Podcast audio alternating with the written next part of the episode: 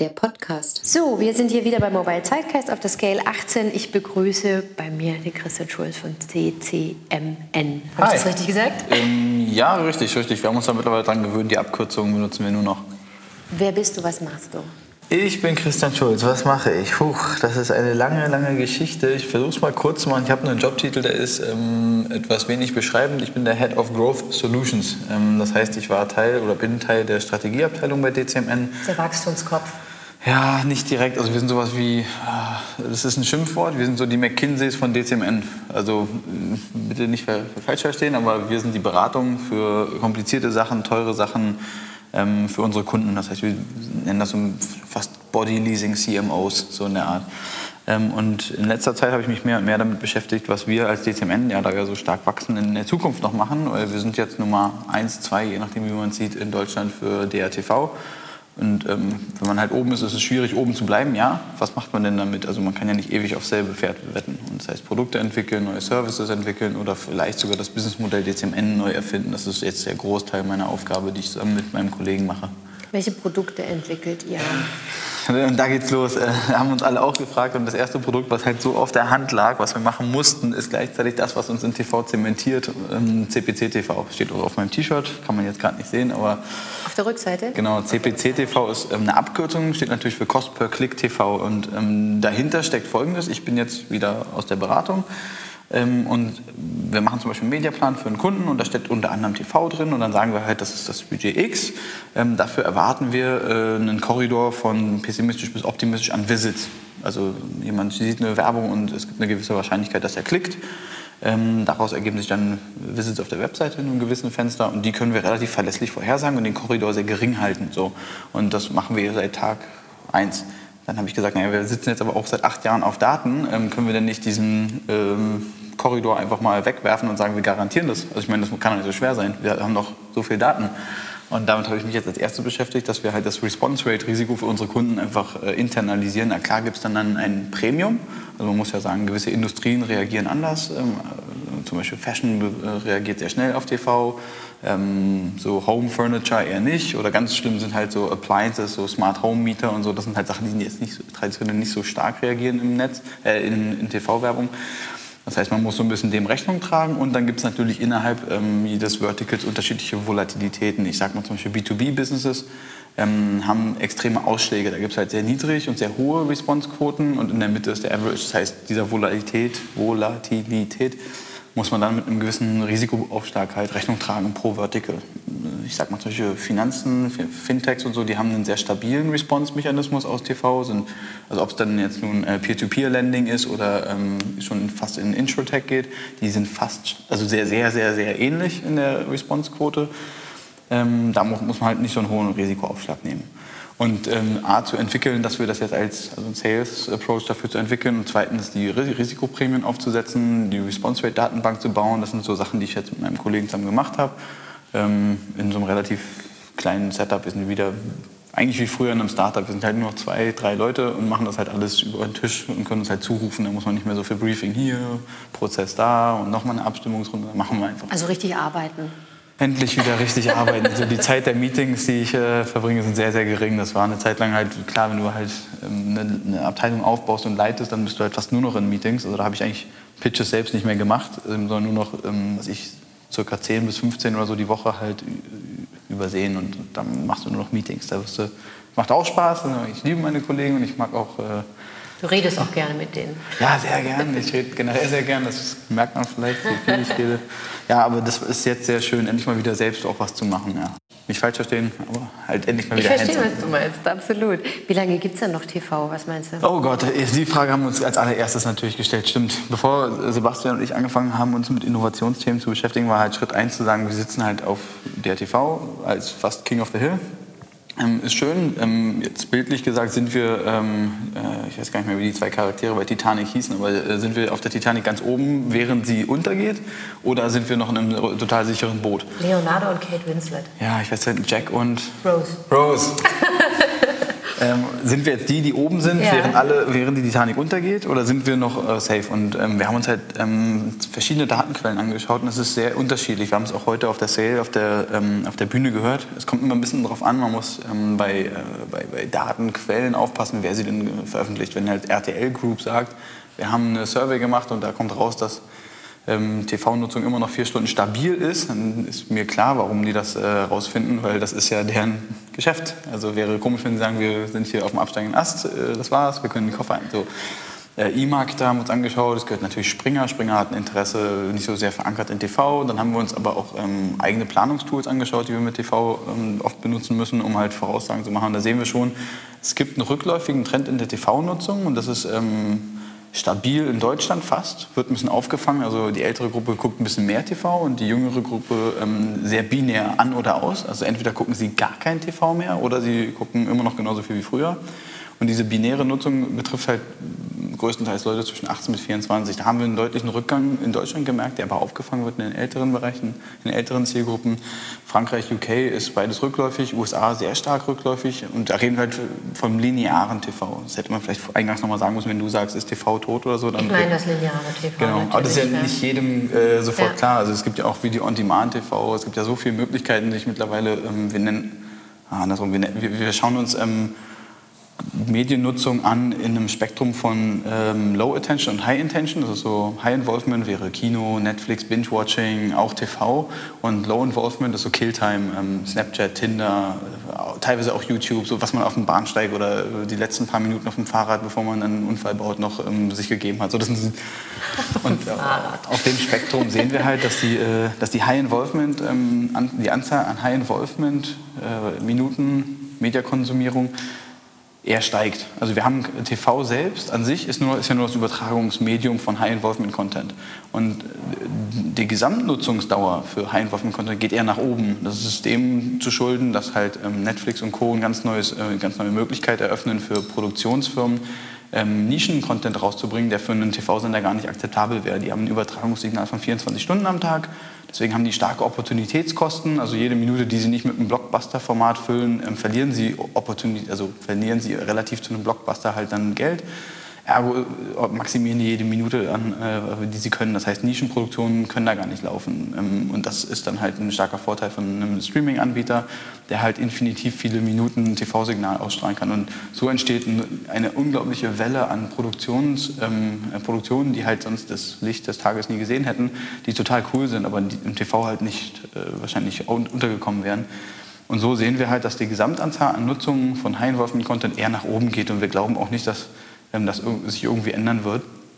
Ähm, das heißt, das lineare Übertragungssignal, ja, es hat Probleme, insbesondere in der jungen Zielgruppe. In Deutschland ist das insgesamt Minuten gesehen basiert ähm, stabil.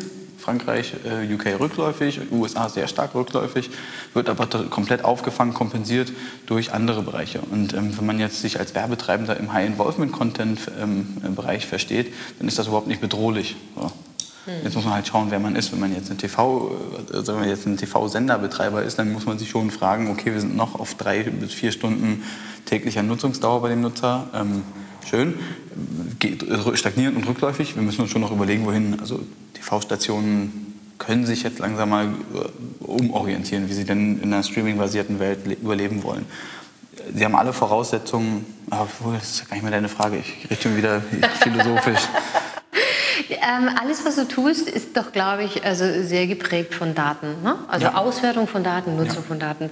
Das hat sich ja, glaube ich, alles sehr verändert im Laufe der letzten Jahre. Daten sind irgendwie das A und O. Jeder sammelt sie. Ähm, wir sind datengetrieben. Was sind die spannenden Daten in dem Format, wo du unterwegs bist? Ähm, ja, ich, ich, ich würde dann vielleicht noch mal einen Schritt zurückgehen, weil ich bin von, also ich komme ursprünglich äh, klar aus der BWL, das heißt, ich habe nichts gelernt, alles zu können. Ähm, und bin aber irgendwie noch über so Umwege von Daimler und ähm, IBM dann direkt in Startups reingestolpert, eher, weil ich gemerkt habe, ich bin nicht konzernfähig. Das heißt, also zumindest damals war ich es nicht. Ähm, das heißt, meine gesamte Arbeitserfahrung seit acht Jahren jetzt oder neun ist halt ausschließlich basiert auf Startups. Ich kenne nichts außer datengetriebener Arbeit. Selbst bei IBM äh, muss man sagen, habe ich Probleme gehabt, mich einzufügen, weil da vieles qualitativ belegt wurde, mit der Kunde will. Und ich habe überhaupt nicht verstanden, wo, wie kann denn der Kunde eine Entscheidung treffen, wenn wir ihm nicht datenbasiert sagen, das ist besser. Also das hat mich schon damals verrückt gemacht. Das heißt, ich weiß nicht, ob das jetzt ein Trend ist, der gerade größer wird. Ich glaube nur, dass die Wahrnehmung von, von der Fähigkeit, Daten zu benutzen, um Entscheidungen zu treffen, ähm, jetzt vielleicht gestiegen ist. Also ich bin der festen Überzeugung, dass Daten eigentlich schon immer da waren. Auch äh, sich Chibu, Grundig oder Otto, die werden auch früher Daten benutzt haben, andere Daten natürlich, aber ähm, dieses, dieser, dieser, dieser Hype, der da so ein bisschen entsteht, ich glaube, das ist auch gerne ein bisschen Augenwischerei von manchen Leuten, die dann damit Geld verdienen, eine Beratung zu verkaufen. Also datenbasiertes Marketing ist jetzt, würde ich mal behaupten, so aus der Historie heraus überhaupt nichts Neues. Also ich mache mal ein Beispiel, Couponcodes ähm, sind heute oft so ein äh, Mechanismus, um Leute zu incentivieren, etwas zu tun. Die wurden aber tatsächlich, ich glaube, in den 20ern in Amerika erfunden, um zu tracken, ob Sachen funktionieren. Also Coupon-Codes sind nicht dazu da, etwas ursprünglich, um etwas zu incentivieren, sondern wurden dazu benutzt, um Abverkauf zu testen. Aber in dem Fall ist es doch eigentlich, glaube ich, so, je digitaler die Unternehmen werden, desto transparenter sind die Daten. Wenn ich einen Stapel Flyer hinlege, ist der irgendwann weg. Ob die Leute aufgrund des Flyers in meinen Laden gekommen sind oder aus einer anderen Richtung, kann ich ja da nicht messen. So, jetzt heute heutzutage kann ich ja alles sehr genau, ganz genau messen. Ähm, kannst du die Einschätzung bestätigen, dass je mehr Daten wir messen, teilweise das Vermögen der Interpretation der Daten fehlt? Ja, ja, sicherlich. Also ich, ich würde auch, ich will vielleicht auch vielleicht ja falsch verstanden. Ich will nur sagen, dass die, ähm, die Idee datenbasiertes Marketing ist, ist so alt wie Marketing selbst. Also das mhm. ist ja klar, es wird immer noch so als Kunst und als Art verstanden, aber es ist die Grundlage von allem sollten immer eigentlich Daten gewesen sein, so dass jetzt nichts komplett Neues. Ähm, dieses Buzzword, dieser, dieser Hype, der da drum entsteht, ist natürlich ein bisschen dem geschuldet, dass in der digitalen Zeit viel mehr Daten auf einmal zur Verfügung stehen. Ja, also äh, genau, also andere Arten der Messbarkeit und auch viel mehr und dann auch gleichzeitig dauerhaft verfügbar und viel günstiger. Ähm, also man darf sich ja gar nicht vorstellen, wie, was so ein Ansatz von, von einem Standard-E-Commerce-Shop Datenvolumen in den 80ern gekostet hätte. Das wäre ja ein irrsinnigen Aufwand gewesen, mit einer IBM-Maschine so viel Daten überhaupt zu speichern. Das geht ja gar nicht. Heute kostet dich so ein äh, Amazon Web Service nichts. Also mhm. Daten zu speichern ist, kostet dich gar nicht. Also kannst du einfach mal so mitmachen. Ähm, so, das heißt, das ist der große Teil, der eigentlich sich geändert hat. Ähm, es gibt mehr Daten, es gibt andere Daten und es gibt sie viel, viel, viel günstiger. Das heißt, die, die, die Zugänglichkeit ähm, ist natürlich auch noch ein anderer Punkt. Aber die Kunst, damit umzugehen, genau. das ist doch entscheidend, und, oder? Und jetzt kommt der Punkt, es ist viel mehr Menschen auf einmal zugänglich. Das heißt, früher hatte man eine Handvoll von Leuten, die sich leisten konnten und dementsprechend auch eine Handvoll von Leuten, die, sich, äh, die das dann halt benutzt haben. Und das ist auf einmal explodiert. Also man, es gibt ja dieses Gesetz, dass sich irgendwie die Rechenkapazität immer alle halb, äh, fünf Jahre, alle zehn Jahre verdoppelt oder so und gleichzeitig der Preis runtergeht. Irgendwie so ein Gesetz, wo dieses Wachstum, das schafft halt eine, ähm, einen Bildungssektor privater Natur, staatlicher Natur gar nicht hinterherzuschiffen. Also in der Zeit, in der ich studiert habe, hat sich ähm, die Zeit so krass gedreht. Ich hätte im, äh, in vier Jahren am Anfang des, äh, des, Studiums ja gar nicht anfangen können, mich mit E-Commerce zu beschäftigen. Während ich rausgekommen wäre, wäre ich schon wieder ein Dinosaurier. Also in vier Jahren, das ist jetzt das ist keine Halbwertzeit. Mhm. Man kommt gar nicht hinterher im, im, im, Ausbilden. Und deswegen haben wir auch so ein Riesenproblem, Leute einzustellen. Und das liegt jetzt ähm, nicht so sehr daran, dass Menschen unfähig sind, mit Daten umzugehen oder unfähig sind, damit irgendwie sinnvolle Entscheidungen zu treffen. Es liegt nur daran, die müssen erstmal geschult werden, genug Erfahrung damit sammeln. Und in der Zeit verändert sich so viel, so schnell, dass man gar nicht hinterherkommt, denen das beizubringen, während man noch on the job noch irgendwie versucht, irgendwie die nächste Generation auszubilden. Also das ist ein riesen Ausbildungsproblem und ein, äh, ich würde da jetzt auch gar nicht sagen, dass ein Versagen des Bildungssektors einfach nur dem geschuldet, dass das halt so rasant auf einen zugekommen ist. So eine Lawine kann doch hätte man, glaube ich, gar nicht anders absorbieren können. Das ist ja generell in der Technologie, glaube ich, ein allgemeines Problem. Wenn wir jetzt über Wachstum sprechen, ähm, wenn hier der Fokus liegt auf Growth Marketing, was bedeutet das für dich ganz persönlich? Was, was stellen Sie unter dem Wort vor? Ja, ich, ich bin halt ein, ähm, nicht so ein Fan von dem, von dem Wort. Also von der Tatsache, dass das jetzt so populär ist, freut mich. Weil, die Tatsache freut mich, weil das halt heißt, dass datengetriebenes Marketing jetzt immer mehr wieder relevant wird, auch in den Vorstandsetagen von größeren Unternehmen. Ähm, aber für mich bedeutet das eigentlich nur zweierlei. Es gibt so die, ich sag mal, die eher so angloamerikanisch geprägte Schule von Growth Marketing und die europäisch basierte, also orientierte. Die Europäer sind größtenteils Rocket Internet basiert, das heißt, ähm, sei so schnell du kannst ähm, auf Platz 1 und gib so schnell du kannst Geld aus, damit du da hinkommst und deswegen gib's mal bitte so äh, schlau aus wie möglich, damit du halt nicht ganz viel Geld verbrennst. Das heißt, es ist sehr, sehr, sehr viel Ad-Spend basiert. Ähm, dann gibt es die angloamerikanische Schule, die ist halt sehr, sehr produktbasiert. Die äh, stellt meistens den Nutzer in den Vordergrund und auch dementsprechend andere KPIs, die dann halt sehr viel um Nutzungsverhalten gehen. DAOs, MAUs, äh, Intervall, das Verhältnis von den beiden Kohorten, um zu schauen, wie sich die, Pro also eigentlich ist das eher Produktmarketing zentrisch. Ähm, Ad-Spend kommt on top, Wenn das weg ist, dann überlebt der Laden immer noch, ist überhaupt kein Problem. Aber ähm, Wachstum kommt aus dem Produkt heraus. Und diese zwei Welten ähm, repräsentieren für mich nicht irgendwie was Gegensätzliches oder, oder Bipolares, sondern es sollte eigentlich natürlich die Gesamtheit sein. Nun findet man aber dem geschuldet die besten Produktmanager natürlich drüben und die besten Adspender findest du halt bei uns. Ähm, jetzt ist für mich Growth Marketing eigentlich die Kombination aus beiden. Ich sehe halt gerade deswegen in Europa ein Problem, weil wir oft Unternehmen mit, mit zu viel Marketingbudget sehen und zu wenig Ressourcen im Produktmarketing. Also dann ich verstehe den Kontext, ich verstehe auch das Problem mit, den, mit dem Investoren und den Erwartungen, die man da geregt hat, aber da wird oft versucht, mit, mit Geld etwas zu lösen, was man mit dem Produktmarketing eigentlich sinnvollerweise an der Stelle lösen könnte. Jetzt hast du gesprochen über Entwicklung und Schnelligkeit und die Rasanz unserer Zeit. Ähm, wie schnell muss man sein? Wie schnell darf man sein? Wann hört es auf? Werden wir irgendwann wieder langsam?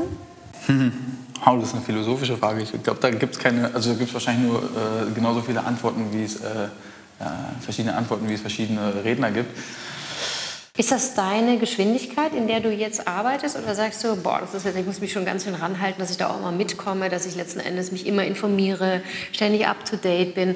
Würdest du selber gerne irgendwann langsamer arbeiten? Ähm, ja, jetzt fragst du halt jemanden, der äh, sein Leben lang eigentlich in Startups gearbeitet hat und bei Konzernen Praktika gehabt hat. Du bist auch erwachsen geworden. Ja, also ich, ich sag mal so, ich bin ähm, vielleicht auch nicht so der beste Kandidat. Ich bin ja prinzipiell sehr, sehr neugierig und ein bisschen äh, hungrig. So. Also das ist tendenziell für mich ist langsam nicht so geil. Ich finde, ähm, durchdacht, strukturiert ist mir wichtig. Und wenn das bedeutet, dass, dass dadurch die Geschwindigkeit runtergeht, ist das okay. Was ich nicht mag, ist kopflos oder, oder ähm, reaktiv irgendwie so, oder irgendwie so, irgendwie so durch die Gegend eiern wie so ein kleiner. Also es gibt diesen, ähm, ich vergleiche das immer mit Bildern und diesen, bei den Looney Tunes gibt es diesen Charakter, den tasmanischen Teufel. Ja, natürlich. Man erkennt ja gar nicht mehr, wer er ist, wenn ja. er nicht stehen bleibt, weil er sich so schnell dreht. Aber wenn man genau hinguckt, innerhalb des Cartoons bewegt er sich eigentlich nicht viel. Der steht meistens in der Mitte des Bildschirms und geht von links nach rechts ein paar Meter, aber irrsinnig in sich schnell drehen. Und das ist genau die Art von Weise von Arbeit, die ich nicht mag. Dann bist du vielleicht schnell in, in sich geschlossen, aber nicht sonderlich schnell vorwärts. Keine Entwicklung, nur Geschwindigkeit. Genau, deswegen, ähm, wenn du mich fragst, ähm, würde ich gerne langsamer sein. Ich würde gerne einfach nur groß, äh, großen Impact haben. Und wenn das bedeutet ähm, schnell sein, dann mache ich das schnell. Wenn das bedeutet auch mal langsamer sein, dann mache ich das langsamer. Ähm, um die Frage für, genauso philosophisch zu beantworten, wie sie gestellt wurde.